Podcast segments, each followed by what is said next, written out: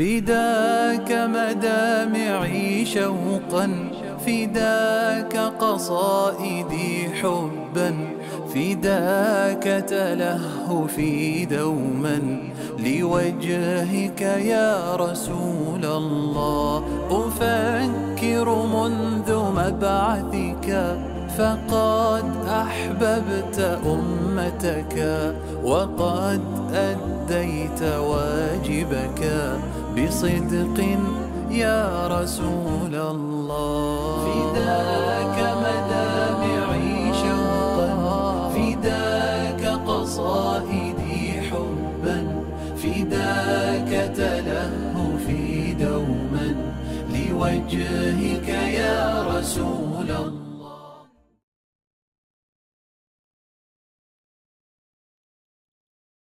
أهلا وسهلا بكم. في الحلقة السابعة عشر من منهاج الحياة لسيرة النبي صلى الله عليه وسلم محمد بن عبد الله. توقف زميلي عبد الرحمن حينما باح عمر بن الخطاب وأهدى قلبه إلى النبي صلى الله عليه وسلم. عمر كان يمشي مع حبيبه صلوات ربي وسلامه عليه. يحمل الشوق يحمله الحب. فالتفت نحو ذلك الحبيب فباح له بحب عظيم له. يقول الصحابي عبد الله بن هشام كنا مع النبي صلى الله عليه وسلم وهو آخذ بيد عمر. فقال له عمر يا رسول الله لأنت أحب إلي من كل شيء إلا نفسي. فقال النبي صلى الله عليه وسلم لا والذي نفسي بيده. حتى أكون أحب إليك من نفسك. فقال له عمر فإنه الآن والله لأنت أحب إلي من نفسي. فقال النبي صلى الله عليه وسلم الآن يا عمر عمر يهدي قلبه إلى النبي صلى الله عليه وسلم. يبوح بحبه. تنازل عمر عن قلبه وعن نفسه. فتماهى وقلبه بحب رسول الله. فعاش عمر مأخوذا بمراد الله ورسوله صلوات ربي وسلامه عليه.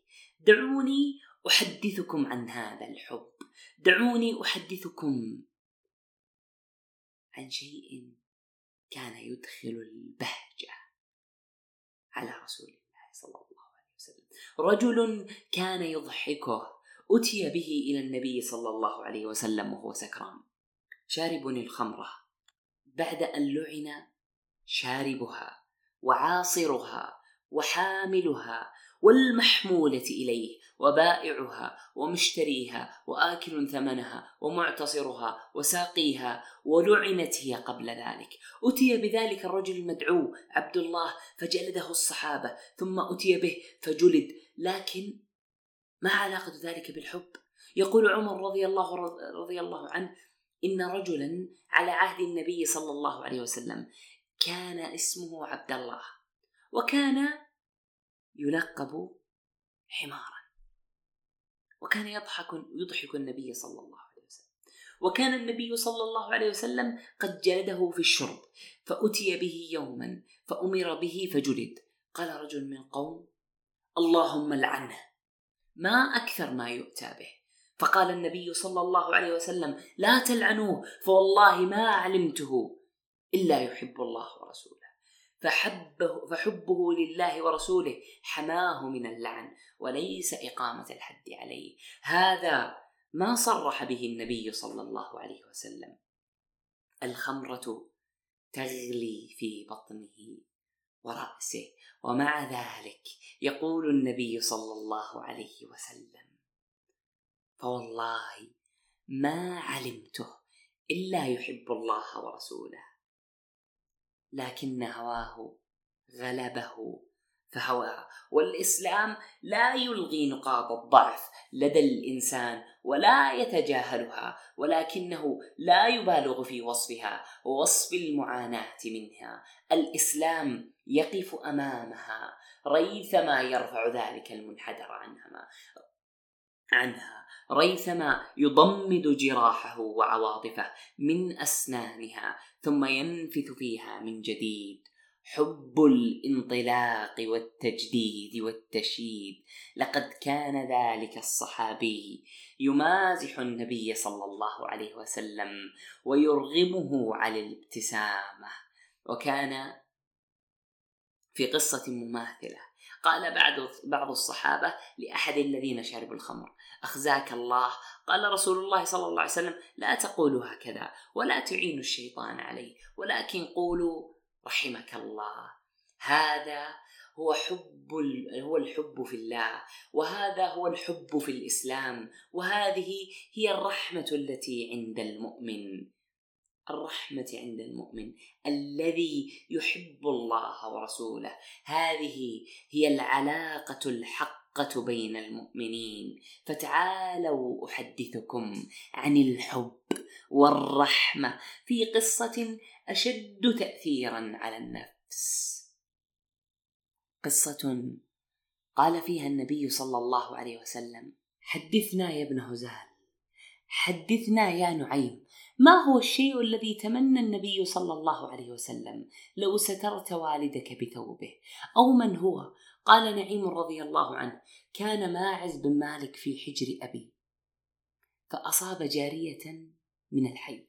فقال له أبي ائت رسول الله صلى الله عليه وسلم فأخبره بما صنعت لعله يستغفر لك. وإنما يريد بذلك رجاء أن يكون له مخرج. فأتاه فقال يا رسول الله إني زنيت. فأقم علي كتاب الله. يا رسول الله طهرني. قال ويحك. ارجع. فاستغفر الله وتب إليه. فرجع غير بعيد. ثم قال يا رسول الله طهرني. فقال رسول الله صلى الله عليه وسلم ويحك. فاستغفر الله وتب إليه. فرجع غير بعيد. ثم جاء فقال يا رسول الله مثل ما قال في في الرابعه حتى قال له رسول الله صلى الله عليه وسلم إنك قد قلتها أربع مرات. فقال في من زنيت؟ قال بفلانة. فسأل رسول الله صلى الله عليه وسلم أبيها جنون أو أبيه جنون؟ فأخبر أنه ليس بمجنون. فقال أشرب خمرا؟ فقام رجل فاستنكه أراد أن يشم يستنكه ريحته فلم يجد منه ريح خمر فقال صلى الله عليه وسلم هل ضاجع هل ضاجعتها؟ قال نعم قال هل باشرتها؟ قال نعم قال هل جامعتها؟ قال نعم قال فهل أحصنت؟ قال نعم فأمر به أن يرجم فلما رجم فوجد مس الحجارة جزء فخرج يشتد واشتددنا خلفه فلقيه عبد الله بن أنيس وقد أعجز أصحابه فنزع له بوظيفة بعبر فرماه به فقتله ثم أتى النبي صلى الله عليه وسلم فذكر له ذلك فقال هل لا تركتموه؟ لعله يتوب فيتوب الله عليه فكان الناس فيه فريقتين قال قائل لقد هلك. لقد أحاطت به خطيئته. وقال قائل ما من توبة أفضل من توبة ماعز. إنه جاء إلى النبي صلى الله عليه وسلم فوضع يده في يده ثم قال اقتلني بالحجارة فلبثوا بذلك يومين أو ثلاثة. ثم جاء رسول الله صلى الله عليه وسلم وهم جلوس فسلم ثم جلس فقال استغفروا لماعز بن مالك فقالوا غفر الله لماعز بن مالك.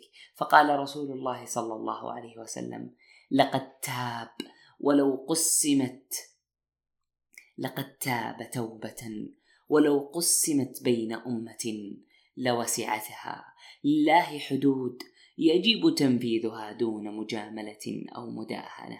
وللنبي صلى الله عليه وسلم حدود لا يستطيع تجاوزها. فتح صلى الله عليه وسلم لماعز أكثر من عشرة أبواب أشرعها ليهرب منها لكنه أصر على تنفيذ حد الله فيها. فعل صلى الله عليه وسلم ما يجب أن يفعل وما يمكن أن يفعله لماعز ثم نفذ حكم الله فيه. وما زال في صدر النبي صلى الله عليه وسلم لماعز الكثير والكثير. توجه صلى الله عليه وسلم بتوجيهه وبحديثه نحو الرجل الذي أشار على ماعز بالإعتراف. فهل شكره؟ هل شكره على ما فعل؟ النبي صلى الله عليه وسلم رحمة كالعادة. محمد رحمة مهداة التفت صلى الله عليه وسلم بحديثه إلى هزال. معاتبا. وقال له كلمة كالحزن. يا هزال لو كنت كن لو كنت سترته بثوبك كان خيرا مما صنعت. لو كنت سترته بثوبك كان خيرا لك. لم يقل النبي صلى الله عليه وسلم لا كان خيرا لماعز رضي الله عنه بل كان خيرا لك يا هزال. أنت أيها المبلغ ولك أنت أيها المتلذذ بفضح المستترين بدعوى الغضب لله ورسوله ومن أراد أن يمنح لنفسه حق اختراق الجدران الآخرين وحريتهم المستورة فإن عمر بن الخطاب وعبد الرحمن بن عوف يقدمان له درسا متحضرا. يقول عبد الرحمن بن عوف إنه حرس ليلة مع عمر بن الخطاب فبينما هم يمشون شب لهم سراج في بيت فانطلقوا فانطلقوا يؤمئونه حتى إذا دنوا منه إذا باب مجاف على قوم لهم فيه أصوات مرتفعة ولغط فقال عمر وأخذ بيد عبد الرحمن بن عوف أتدري بيت من هذا؟ فقال عبد الرحمن لا قال هذا بيت ربيعة بن أمية بن خلف وهم الآن شرب. فما ترى؟ قال عبد الرحمن بن عوف أرى أنا قد أتينا ما نهانا الله عنه. وقال الله تعالى ولا تجسسوا ولقد تجسسنا. فانصرف عنهم عمر وتركهم.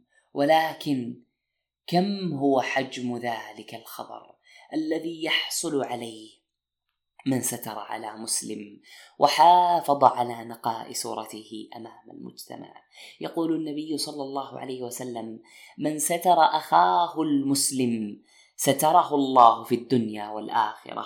ولما أتي بعبد الله بن مسعود فقيل له فلان تقطر لحيته خمرا فقال عبد الله إنا قد نهينا عن التجسس ولكن إن يظهر لنا شيء نأخذ به لأن الأمير إذا ابتغى الريبه في الناس أفسدهم والإسلام لا يريد إفسادهم ولا اذيتهم هذه بعض حقوق الإنسان. وأي إنسان في الإسلام دمه وعرضه مكفول بالحماية والصون. بل إن الدهشة لتحاصر المرء عندما يعلم فداحة الجرم الذي يرتكبه وأولئك, وأولئك السابحون في أعراض إخوانهم المنقبون عن عيوب الناس لينشروها. إليك المقارنة بين العرض وغيره. قال النبي صلى الله عليه وسلم في قليل الربا درهم ربا. يأكله الرجل وهو يعلم أشد عند الله من ستة وثلاثين زنية. هذا ما هو حق من يعرف أن هذا الشيء خطأ. وقد قيل في أقل الربا أهون الربا كالذي ينكح أمه. ترى ما هو الذنب الذي يعادل أشد الربا؟ إذا كان أهونه يعادل ذلك الفعل الشنيع والجريمة القذرة. قال صلى الله عليه وسلم إجابة تذهل المسلم. أرب الربا شتم الأعراض. أرب الربا استطالة المرء في عرض أخيه. فلنعد إلى أقدس الأعراض والدماء عرض محمد صلى الله عليه وسلم ودمه الذي كان وهب بن عمير قبل قليل يريد نثره في طرقات المدينة لكنه عاد إلى مكة بغير القلب الذي جاء به. عاد إلى مكة يحمل الإيمان وعمامة الرسول صلى الله عليه وسلم. عاد وهب مسلما لكن فعله قبل أن يسلم. أثار لدى النبي صلى الله عليه وسلم وأصحابه حالة اليقظة والحذر. فقد كان يقول هنالك أكثر من مشروع لتصفية النبي صلى الله عليه وسلم جسديا. وقد صدق التوقع وأفاد الحذر وتسربت الأخبار إلى النبي صلى الله عليه وسلم. عن خطر قادم من جهة مكة لكنه ليس من قريش. خطر قادم من قبيلة تدعى ببني المصطلق قبيلة عربية تسكن قرب مكة في المنطقة الواقعة بين مكة والمدينة وقد أراد صلى الله عليه وسلم استغلال واستثمار الوقت بمفاجأة تلك القبيلة قبل أن تتحرك ويتكامل استعدادها. أراد صلى الله عليه وسلم أن يباغتها بضربة سريعة تشلها لأن أي تأخير يضاعف خطر هذه القبيلة. وذلك لقربها من عدو النبي صلى الله عليه وسلم الأول قبيلة قريش. أي تأخير يعني مزيدا من الأعوان والعتاد والخطر فمباغتة ذلك الجيش الوثني وهو مسترخ على أرضه وهو أسرع الطرق وأيسرها للقضاء عليه وإراحة المدينة من خطره. استعد النبي صلى الله عليه وسلم بجيش قوي لغزو بني المصطلق. وقد انضم إلى هذا الجيش مجموعة من المنافقين وعلى رأسهم كبير المنافقين عبد الله بن أبي بن سلول. ربما لشعوره بقوة النبي صلى الله عليه وسلم وجيشه وتأكد تأكده من هزيمة بني المصطلق. وقبل أن ينطلق النبي صلى الله عليه وسلم بجيشه ذلك أقرع بين سودة وعائشة وأم سلمة وزينب لتصحبه إحداهن في رحلته. فالنبي صلى الله عليه وسلم كان إذا أراد سفرا أقرع بين نسائه. فأيتهن. خرجت عليه القرعة وخرج سهمها خرج به أو بها معه. القرعة تقع هذه المرة على عائشة. حبيبة النبي صلى الله عليه وسلم. لتصحب حبيبها في سفره ذلك. تقول عائشة كان رسول الله صلى الله عليه وسلم إذا أراد سفرا أقرع بين نسائه فأيتهن خرج سهمها خرج بها معه. فلما كانت غزوة بني المصطلق أقرع بين نسائه كما كان يصنع فخرج سهمي عليهن. فخرج بي رسول الله صلى الله عليه وسلم. وكان النساء إذا خرجن إنما يأكلن العلق لم يهيجهن اللحم.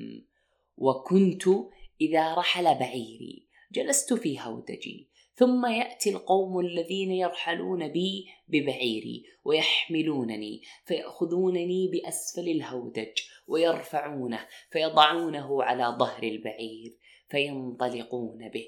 وذلك بعدما أنزل الحجاب وأنا أحمل في هودجي وأنزل فيه. فسرنا وانطلق الجيش. تقول عائشة تصف فعل الصحابة بها انطلق الجيش وانطلقت الهوادج تتمايل عبر الصحاري والقفار وخلف الأودية والشعاب تتمايل بعائشة ورفيقاتها رضي الله عنهن كما تتمايل القلوب بصوت حاد العيس أنجشه. ذلك الصوت العذب الذي يأخذ الأسماع وربما أخذ الإبل أيضا. سمع رسول الله صلى الله عليه وسلم ذلك الصوت الشجي في بعض أسفاره. فخاف على أجساد النساء وقلوبهن. يقول أنس رضي الله عنه كان لرسول الله صلى الله عليه وسلم حاد حسن الصوت غلام أسود يقال له أنجشه. يحدو فقال له رسول الله صلى الله عليه وسلم يا أنجشه رويدك سوقا بالقوارير. رويدا يا أنجشه. لا تكسر القوارير. كان صلى الله عليه وسلم من الرقة والذوق بحيث لا يلهيه عن هدفه العسكري والذي يكمن له عن تفقد رفاقه والعناية بهم لدرجة أنه كان يتخلف في المسير فيزجي الضعيف ويردف له ويدعو لهم. كان النبي صلى الله عليه وسلم يدعو أنجشه أن يخفف من سيره حتى لا تتعب أجساد النساء الرقيقة. وكان وصف النبي صلى الله عليه وسلم للنساء بالقوارير منتهى الذوق والرقة. فالقوارير ناعمة وجميلة وتحتاج إلى عناية فائقة وأماكن تليق بها وبرقتها وجمالها. والمرأة هي الرقة والجمال والفتنة وتحتاج إلى مستوى رفيع من التعامل والملاطفة بالقول والفعل وهو ما فعله صلى الله عليه وسلم عندما قال لأنجشه ويحك يا أنجشه. رويدا بالقوارير. ها هو صلى الله عليه وسلم يحاول طرد الملل والسأم عن نفس حبيبته عائشة. في ذلك السفر لقد أمر صلى الله عليه وسلم فرسانه الشجعان بالتقدم ثم نادى حبيبته وطلب منها أن تتأخر معه. فالسفر طويل وشاق ولا بأس ببعض اللهو يدخل البهجة ويجدد النشاط. فماذا طلب الحبيب؟ من ابنة الصديق رضي الله عنها. تقول إنها كانت مع رسول الله صلى الله عليه وسلم في سفر وهي وهي جارية. فقال لصاحبه وأصحابه تقدموا. ثم قال تعالي أسابقك. تقول فسابقته فسبقته على رجلي. عائشة تسابق النبي صلى الله تقول سبقته على رجلي. لابد أن هذا الفوز أسعد عائشة وأضحكها. أما النبي صلى الله عليه وسلم فقد تقبل الخسارة بروح طيبة لكنه يضمر لعائشة ثأرا وسباقا آخر قد ينتصر عليها فيه وصل الجيش إلى أرض بني المصطلق فكانت إغارة كالبرق. فوجئ بها القوم وصعقوا وحدث قتال غير متكافئ لأن النبي صلى الله عليه وسلم أغار على بني المصطلق وهم غارون وأنعامهم تسقى بالماء فقتل مقاتلهم وسبى ذرائرهم. كسرت شوكة بني المصطلق وبدأت جذوة قريش والشرك تخبو في نفوسهم بعد أن رأوا مئة أهل بيت وأكثر من ذلك يساقون سبايا نحو المدينة وكان من هؤلاء السبايا شابة وهي ابنة زعيم بني المصطلق واسمها جويرية بنت الحارث بن أبي ضرار سيد قومه وكانت امرأة حلوة ملامح لا يراها أحد إلا أخذت بنفسه. سارت جويرية والألم يعتصر قلبها وهي تساق جارية بعد أن كانت سيدة في قومها. أحست بفداحة الجرم الذي ارتكبه. زعماء قبيلتها في حقها وحق مئة بيت من أهل قومها يقتاد نحو المدينة ورغم حسن المعاملة ولطف العناية التي حظوا بها هؤلاء من النبي صلى الله عليه وسلم وأصحابه إلا أن الوطن والأهل حب زرعه الله في قلب الإنسان وقد أثار هذا الذل الذي أصاب جويرية وقومها. ذلك الشوق والحنين إلى تلك المرابع رغم أن النبي صلى الله عليه وسلم وأصحابه يكرمون أسراهم يطعمونهم الطعام يقول الله عز وجل ويطعمون الطعام على حبه مسكينا ويتيما وأسيرا.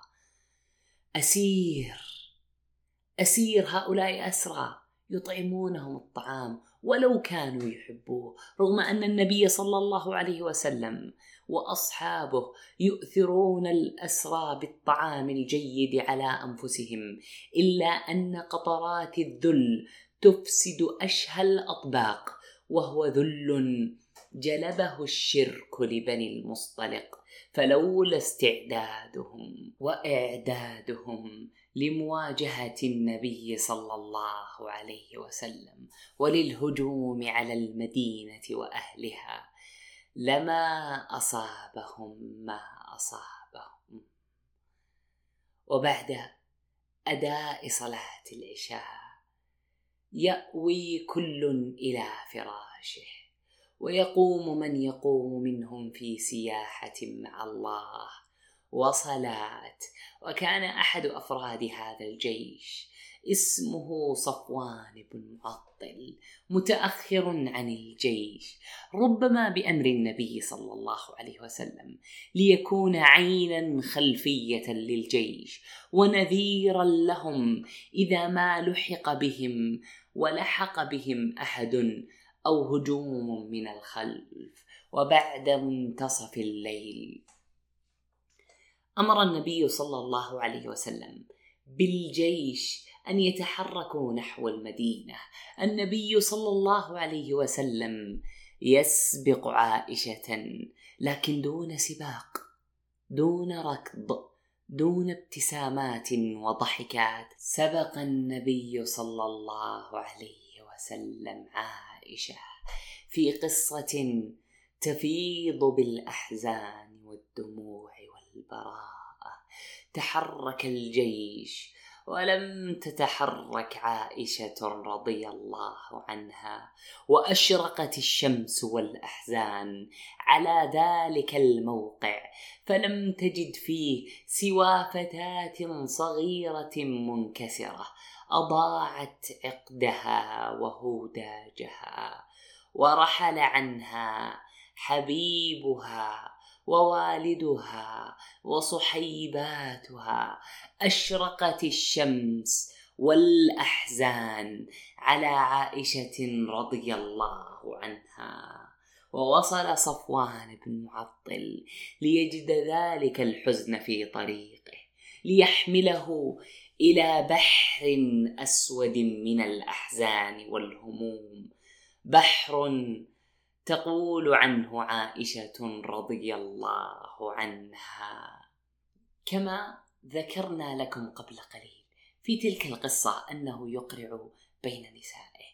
دعونا نذهب إلى ذلك الحزن والهم الذي ألم بعائشة.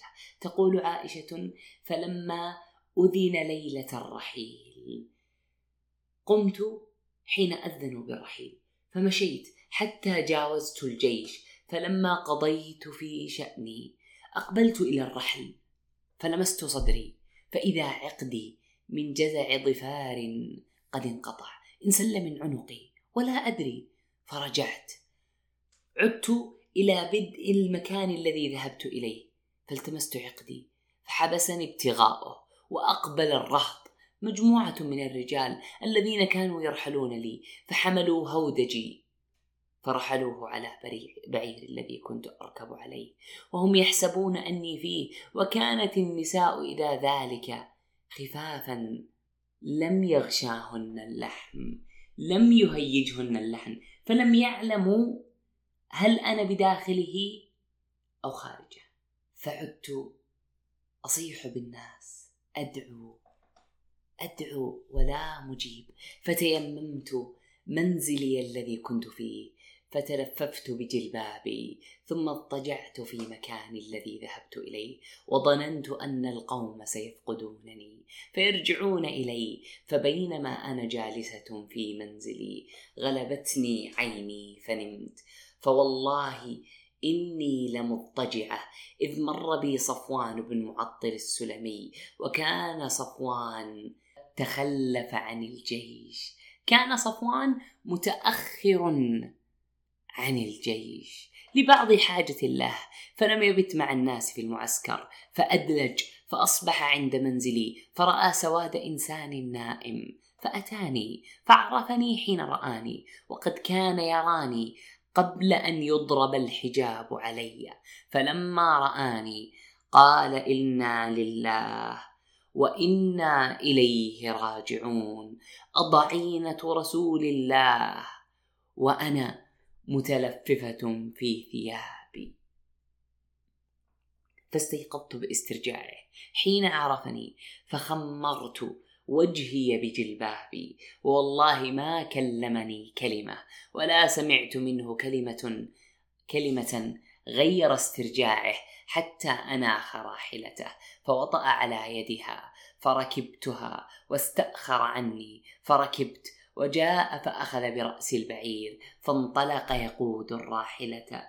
سريعا يطلب في الناس فوالله ما إن أدركنا الناس. وما افتقدت حتى أصبحت ونزل الناس. فلما اطمأنوا طلع الرجل يقودني حتى أتينا الجيش. بعدما نزلوا في نحو الظهيرة فقالوا أهل الإفك في ما قالوا فارتج العسكر فهلك من هلك في شأني وكان الذي تولى كبره عبد الله بن أبي بن سلول.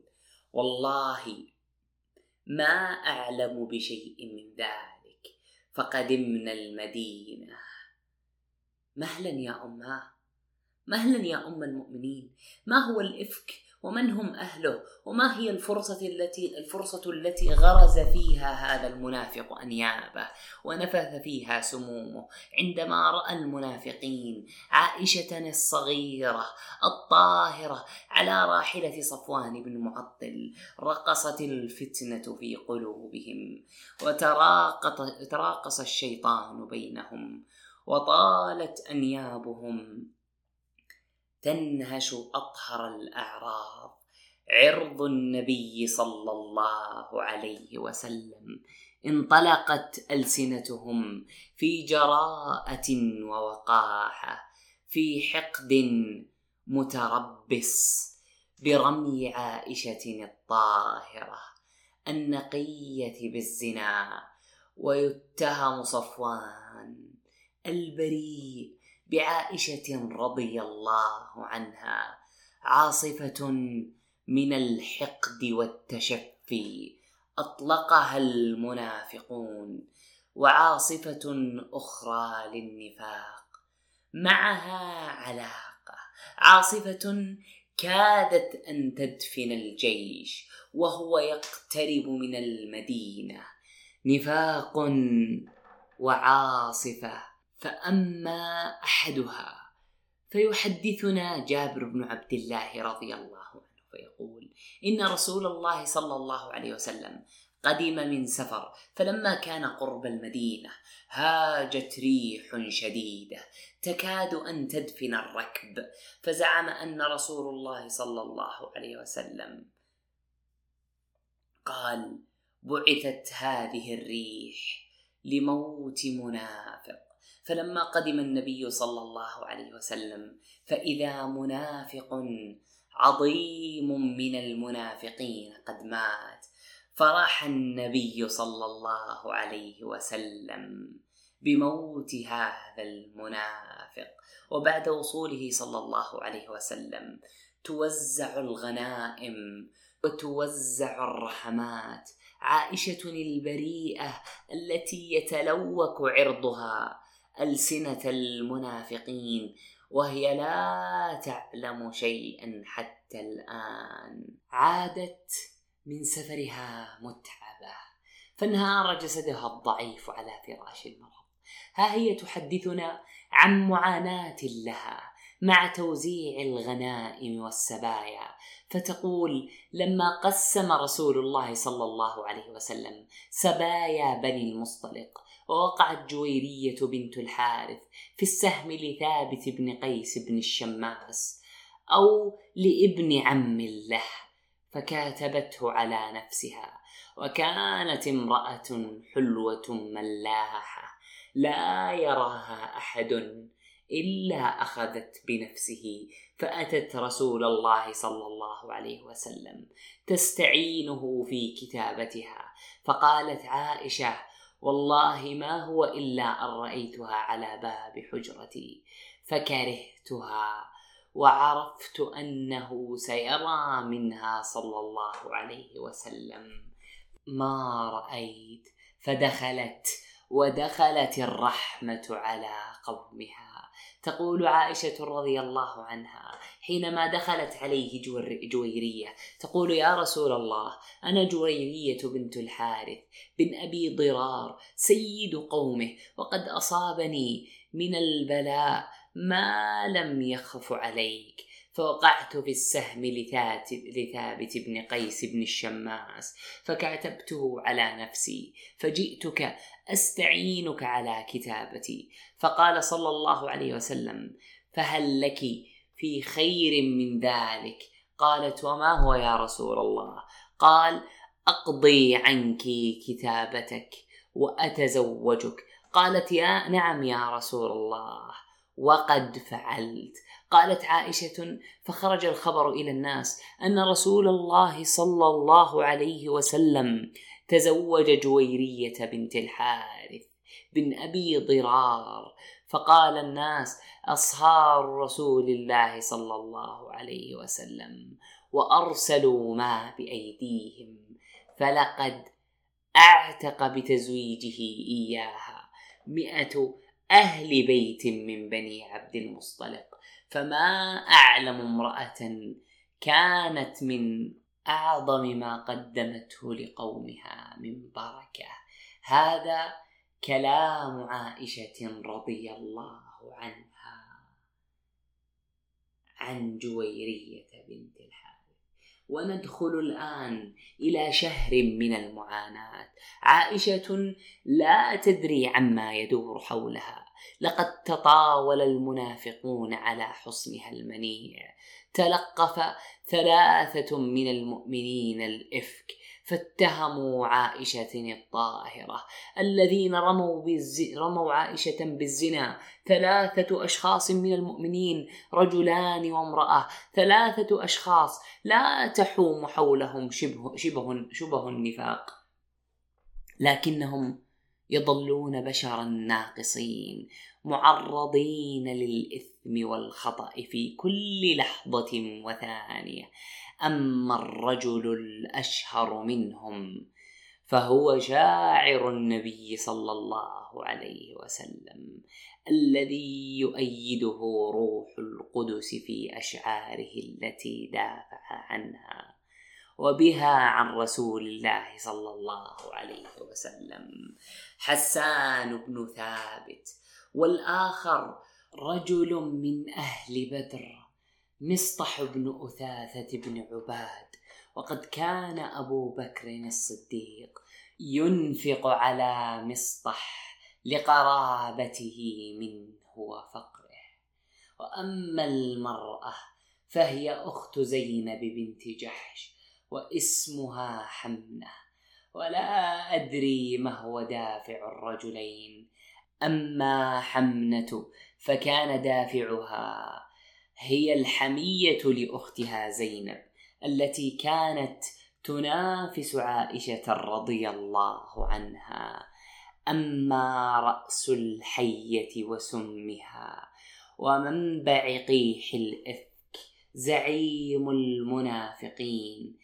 عبد الله بن أبي بن سلول الذي ذهب يزرع المدينة شوارعها ومجالسها بلسانه المتعفن فهو تولى كبر الإثم ومعظمه.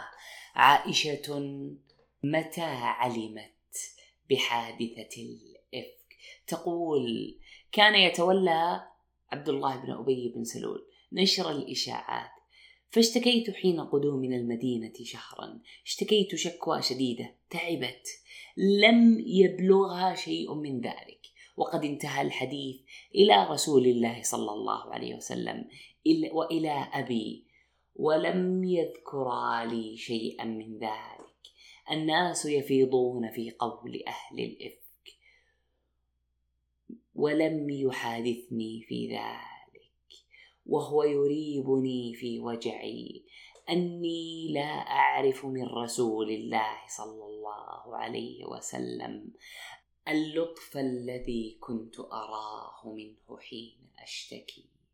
كان يريبني كان يأتي فيسلم ثم ك... ثم يقول كيف تيكم؟ فذاك يريبني ولا أشعر بالشير.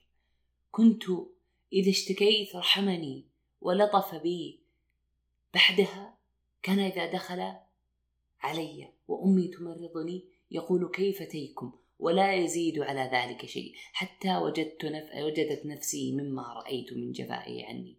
فقلت يا رسول الله لو أذنت لي انتقلت إلى أمي لتمرضني. فقال لا عليك. فانتقلت إلى أمي.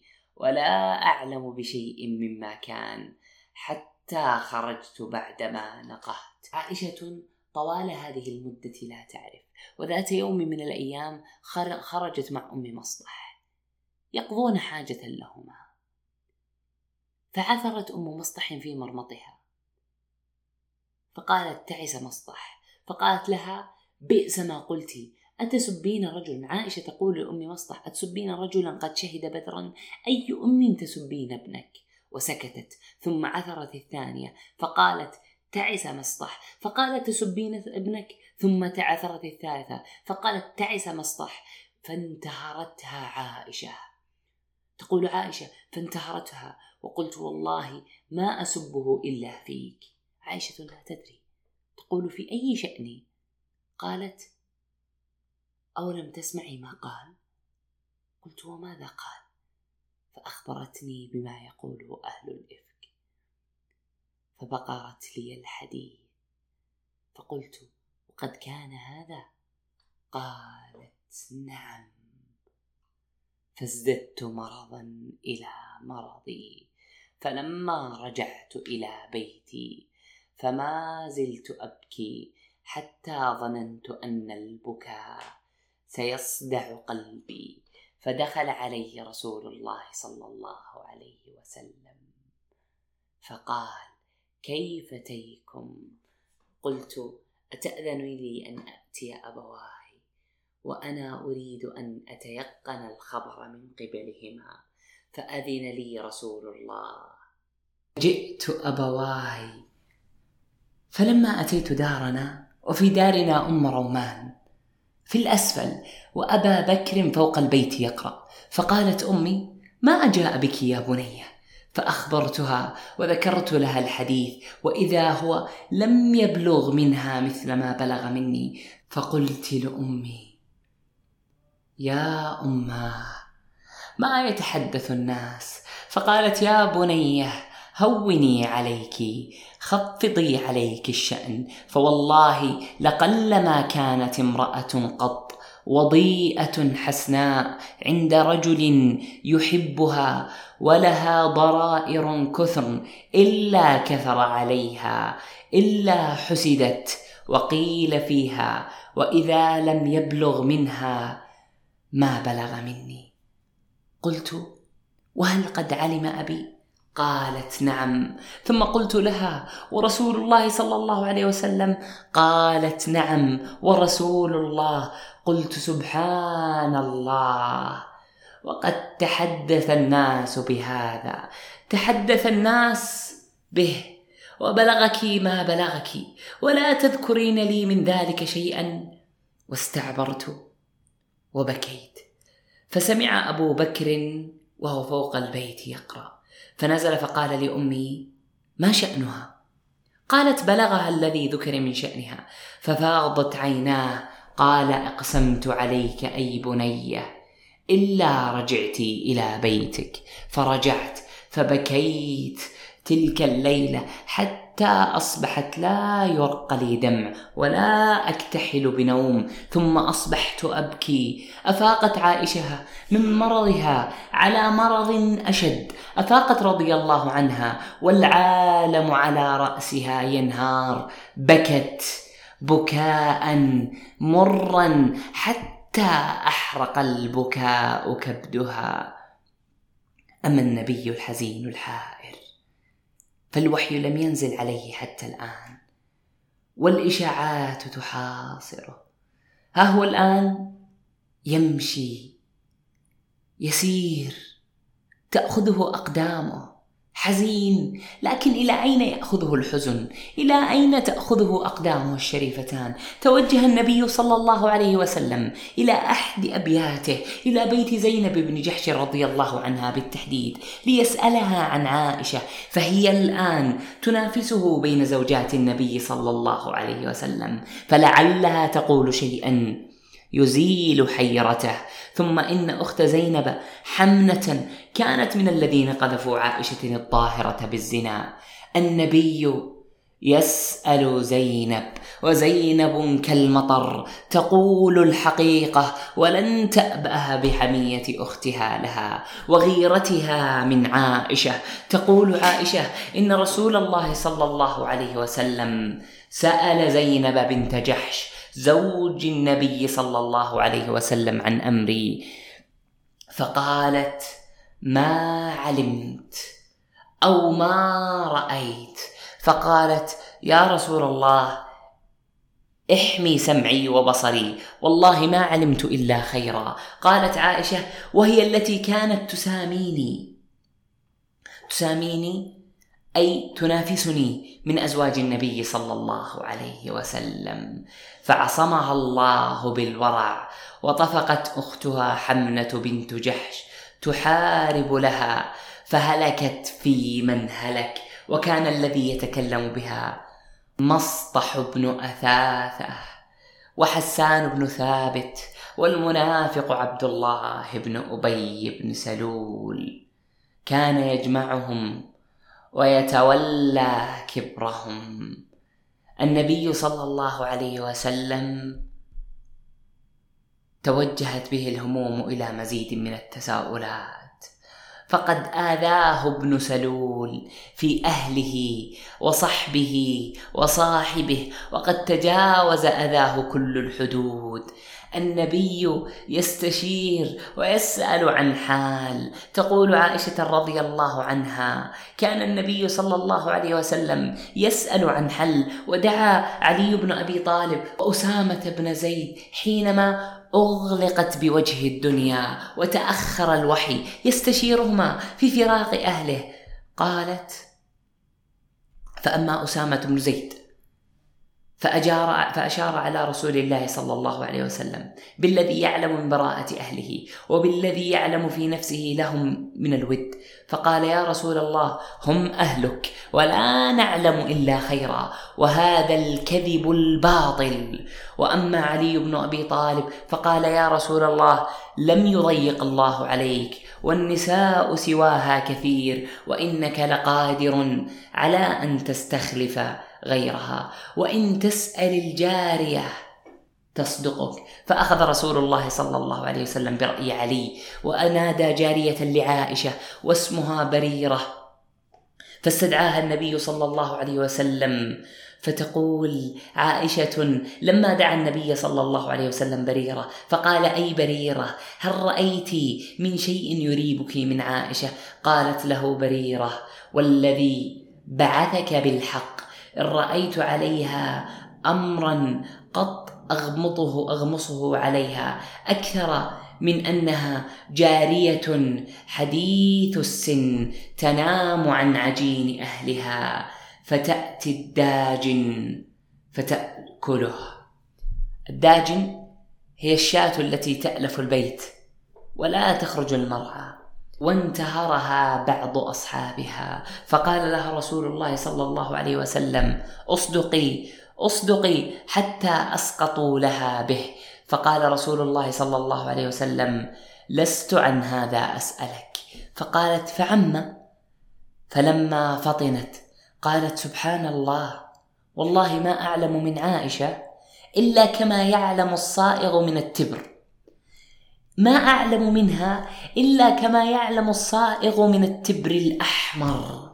والتبر هو الذهب النقي الخالص. وماذا يعلم الصائغ من الذهب النقي قبل صياغته واختلاطه بغيره سوى النقاء؟ كانت بريرة تتحدث عن صفاء عن طهارة عن عائشة. أما المنافقون فكانوا يتحدثون قحيا. وقيحا وصديدا ينز من نفوسهم السوداء الحاقدة. لكن ماذا عن البريء الآخر؟ صفوان بن معطل ذلك الشاب الذي قذف هو الآخر ولوثه المنافقون بأنفاسهم الموبوءة. تنامى إلى سمعه ما يقال عنه وعن أمه عائشة فما زاد عن تلك الكلمات. تقول عائشة وبلغ الأمر إلى ذلك الرجل الذي قيل له فقال سبحان الله والله والله ما كشفت كنف أنثى قط لكن عبد الله ابن أبي بن سلول لا يزال يثير ويتشوه على أم المؤمنين عائشة رضي الله عنها حتى طفح الكيل وغضب رسول الله صلى الله عليه وسلم لصنيعه فقام بالناس يخطب حزينا. فبعد أن سمع صلى الله عليه وسلم رأي أقرب الناس من عائشة وأعلمهم بحالها خاصة أسامة وزينب وبريرة تحرك نحو منبره وجمع أصحابه يطلب منهم أن يعذروه أن ينصروه على ذلك المنافق الذي يبحث عن أي قذارة يلطخ بها رسول الله صلى الله عليه وسلم وأصحابه. تقول عائشة فخرج النبي صلى الله عليه وسلم فحمد الله وأثنى عليه. فقام رسول الله على المنبر بعد أن حمد الله وأثنى عليه. قال أشيروا علي معشر المسلمين من يعذرني في رجل قد بلغ أذاه في أهل بيتي فوالله ما علمت على أهلي إلا خيرا ولقد ذكروا رجلا ما علمت عليه إلا خيرا وما كان يدخل على أهلي إلا معي. فقام سعد بن معاذ الأنصاري فقال أنا أعذرك منه يا رسول الله إن كان من الأوس ضربنا عنقه. وكان وإن كان من إخواننا الخزرج أمرتنا ففعلنا ذلك. وقام سعد بن عبادة وهو سيد الخزرج وكان رجلا صالحا. ولكن اجتهلته الحمية فقال لسعد بن معاذ كذبت لعمر الله لا تقتله ولا تقدر على قتله. أما والله لو كان من الأوس ما أحببت أن تضرب أعناقهم. فقام أسيد بن حضير وهو ابن عم سعد بن معاذ فقال لسعد بن عبادة كذبت لعمر الله. لنقتلنه فإنك منافق تجادل عن المنافقين. فثار الحيان فثار الأوس والخزرج حتى كاد أن يكون بين الأوس والخزرج شر في المسجد حتى هموا أن يقتتلوا. تأزم الموقف ورقص الشيطان طربا لما يحدث وتمايل قلب عبد الله بن أبي بن سلول فرحا بالمسافة التي وصلت إليها الأمور. كلمة واحدة لا دليل عليها ولا برهان سوى الكذب. كانت كلمات خطيرة. كانت مليئة بالدماء. قالها أحد عظماء المسلمين ورجاله السابقين ولا تقل عنها خطورة عن تلك الكلمات التي أطلقها أسيد بن حضير رضي الله عنه غضبا لله ورسوله وهو من عظماء الإسلام ورجاله السابقين كسعد بن عبادة لكنه غضب لله غضبا جعله يصف عبد الله بن عباد بالنفاق. تلك الكلمات انطلقت كالرصاص الطائش داخل المسجد وأمامه صلى الله عليه وسلم. موقف خطير يحدث أمام النبي صلى الله عليه وسلم. هذا النبي لا ينطق عن الهوى صلى الله عليه وسلم. ماذا فعل؟ ماذا فعل؟ ماذا فعل صلى الله عليه وسلم لكي يقتل الفتنة في مهدها؟ ويعيد الطرفان إلى الصواب والحكمة. فسعد بن عبادة ملء السمع والبصر وأسيد بن حضير ملء السمع والبصر. ولكنهما غاضبان والأمر لا يستحق أن تسفك الدماء من أجله. تقول عائشة رضي الله عنها فلما هموا أن يقتتلوا نطقت كلمة الحكمة من رسول الله صلى الله عليه وسلم. فلم يزال يخفضهم حتى سكتوا وسكت. فقالت عائشة وبكيت يوم ذلك حتى لا يرقى لي دمع ولا يرق ولا أكتحل بنوم. ثم بكيت ليلتي المقبلة لا يرق لي دمع ولا أكتحل بنوم وأبواي يظنان أن البكاء فالق كبدي وبينما أنا أبكي.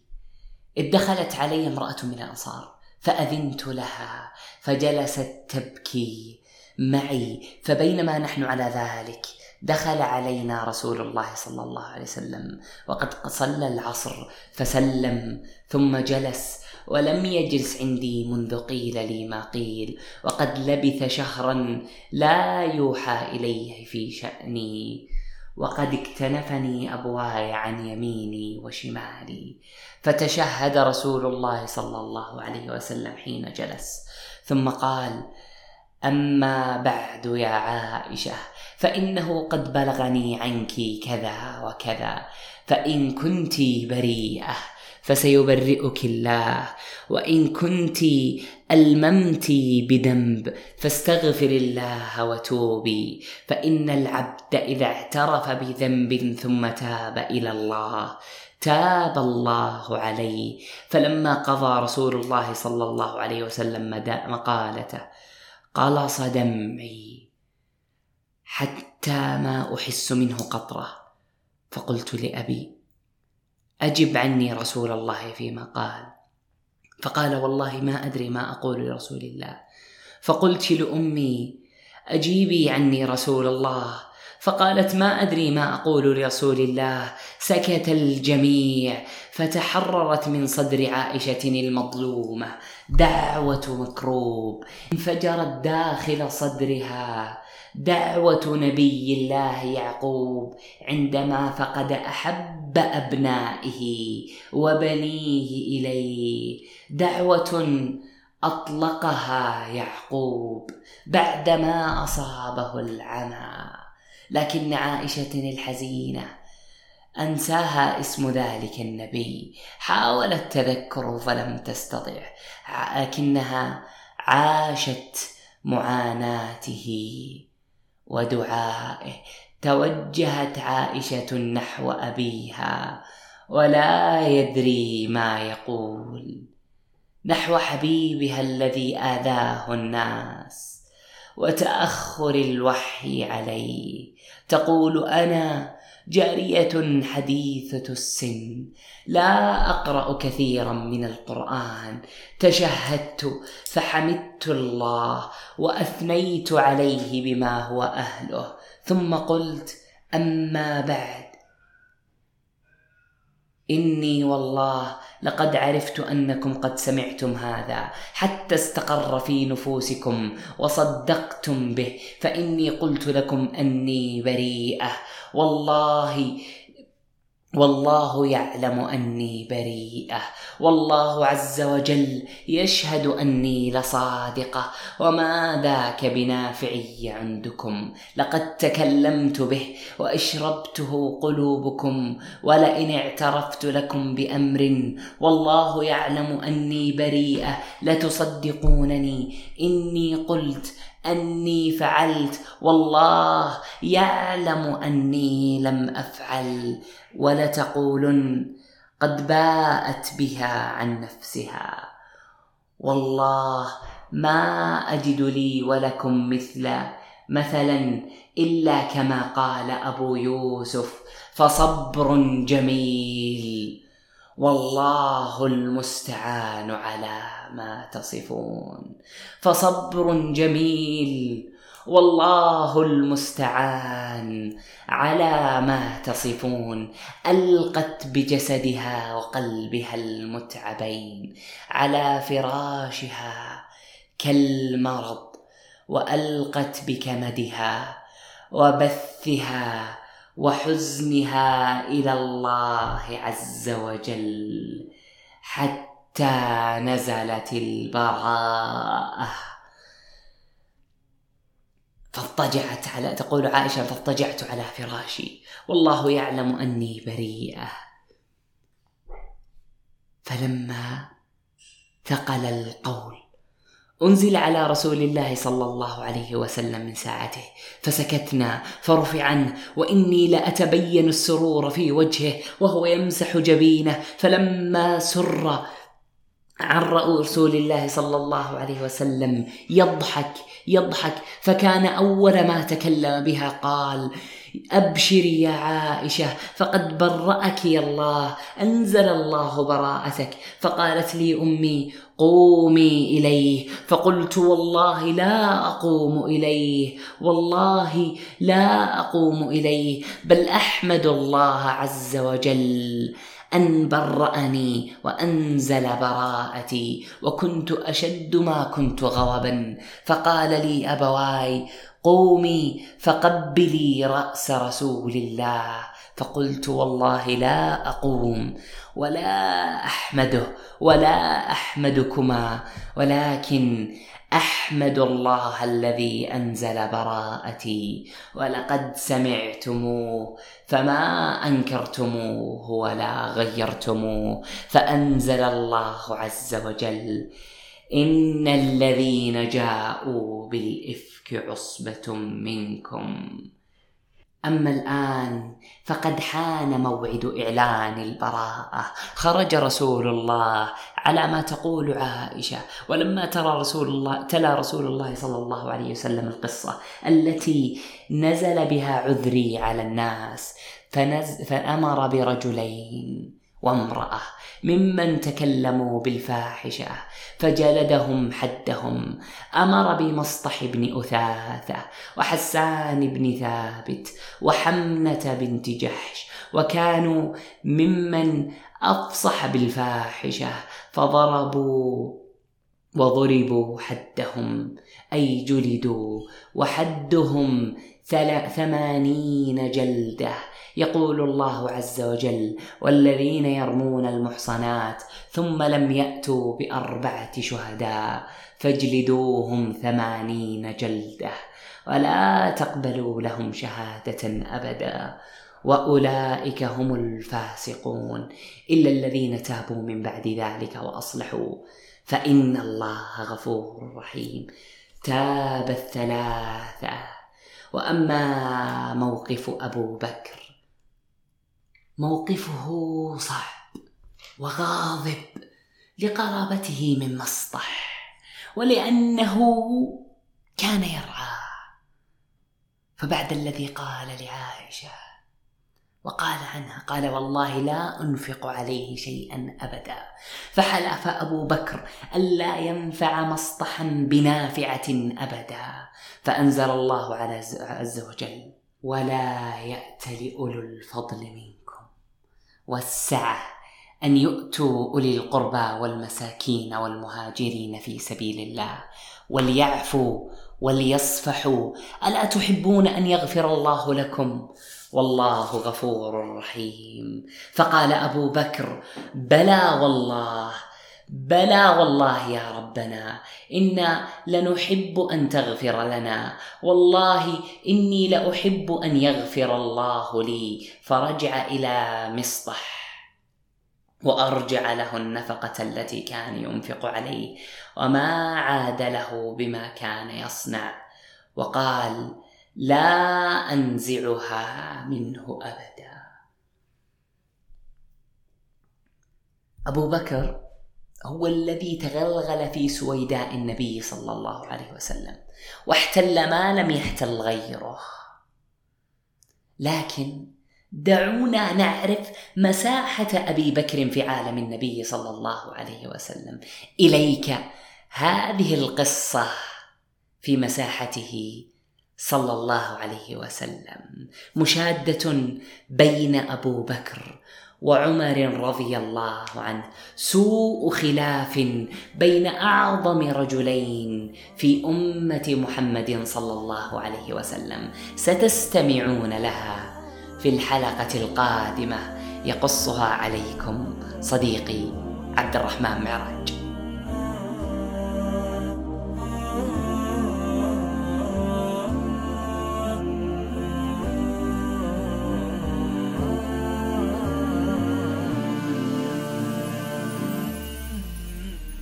فداك مدامعي شوقا فداك قصائدي حبا فداك تلهفي دوما.